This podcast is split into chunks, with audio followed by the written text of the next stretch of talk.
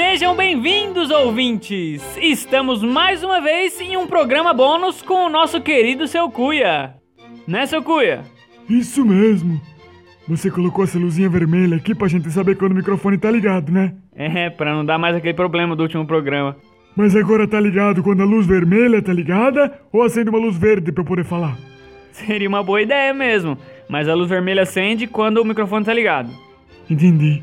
E eu não sei se o senhor tá sabendo, mas estão dizendo por aí que a sua voz parece com a minha. Que isso? Minha voz não parece de grilo igual a sua, não. Ô louco, seu cuia! Mas eu sou radialista aqui de Sarau. Radialista com essa voz de taquara rachada? Na minha época, radialista tem a voz de trovão. Você tinha que ver, teve até uma vez que todo mundo na minha cidade ligou o rádio ao mesmo tempo. E quando o homem falou, todo mundo achou que o céu tava caindo. Mas não tava, porque ele já tinha caído uma semana antes. Eita! E é essa história que o senhor vai contar hoje? Não, nem tem história isso. A gente se assustou lá, mas se assustou à toa. Mas e o céu que caiu? Ficou no chão, ó. Você tinha que ver que bonito. O problema era que sempre que a gente saía de casa, tinha que ficar passando no meio das nuvens, desviando dos raios, e à noite ficava a estrela brilhando na nossa janela, parecendo vagalume preso no ar. Mas de dia era legal, ficava tudo azulzinho, azulzinho, você tinha que ver. Então as pessoas não tiveram que virar peixe pra voar no céu. Que nada, você vê? Eu e o Sarpa tava errado. Quando o céu desceu, nosso chão continuou embaixo do céu, igualzinho que era antes. Só que agora não tinha mais esse espaço aqui que a gente fica, entre o chão e o céu. Mas por que que o céu tinha caído, afinal? Eu não sei não.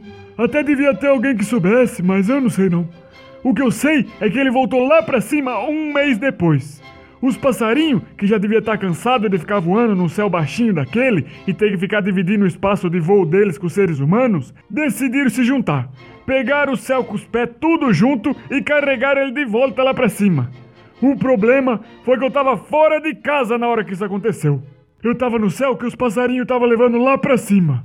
Eu não sei se foi avisado em algum lugar ou se todo mundo já tava com medo de sair de casa, mas eu fui o único que tava fora de casa na hora daquele acontecimento.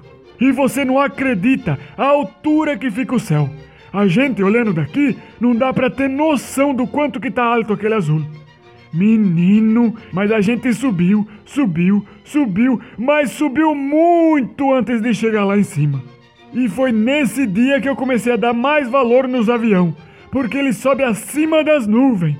É verdade. Mas também, pensando bem, eu nunca entrei num avião que chegasse até o azul do céu. Ele sempre fica ali no espaço entre azul e o chão.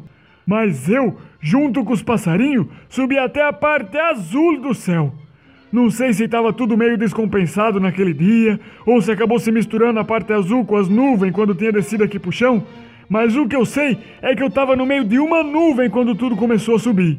E quando eu vi, já estava longe do chão e tive que ficar me segurando na nuvem o resto da viagem. Eu só conseguia ver azul. Pra todo lado era azul. E azul é bom, né? Dizem que acalma. Mas comigo não funcionou não. Eu estava muito agitado lá na nuvem enquanto subia. Mas também, seu cuia, o senhor tava lá em Simão. Eu não sei. Eu só sei que comigo não dava certo. Pode ter sido culpa da cor mesmo, ou pode ter sido culpa de estar numa altura medonha, né? O que eu lembro é de não estar calmo naquela situação. E aí, quando a gente chegou lá em cima, que o céu encaixou de novo no lugar dele, deu um impacto na nuvem que eu tava. E isso acabou fazendo a água virar gota e cair tudo de uma vez, sabe? Igual quando a gente bate numa árvore depois da chuva, que as gotas caem tudo de uma vez na cabeça do nosso amigo desavisado. Então, eu que era o desavisado naquela hora. Só que eu tava em cima das gotas e desci junto com a chuva toda. A descida foi mais rápida que a subida, eu admito, mas deu menos medo, porque eu desci o tempo todo fora da cor azul. Até deu medo porque eu tava caindo do céu sem paraquedas.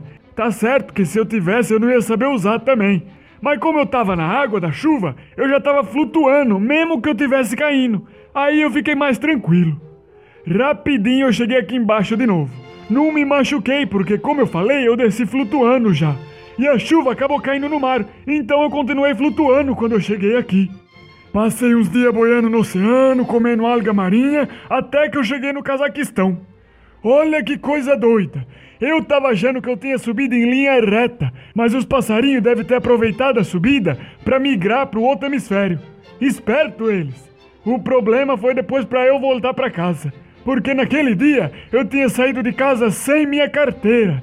Imagina a dificuldade para eu explicar o ocorrido para aquela gente. Ainda mais que eu não sabia falar a língua deles. Mas, mas e aí, seu Cuia, o que aconteceu? Aí eu tive que ficar por lá uns tempos.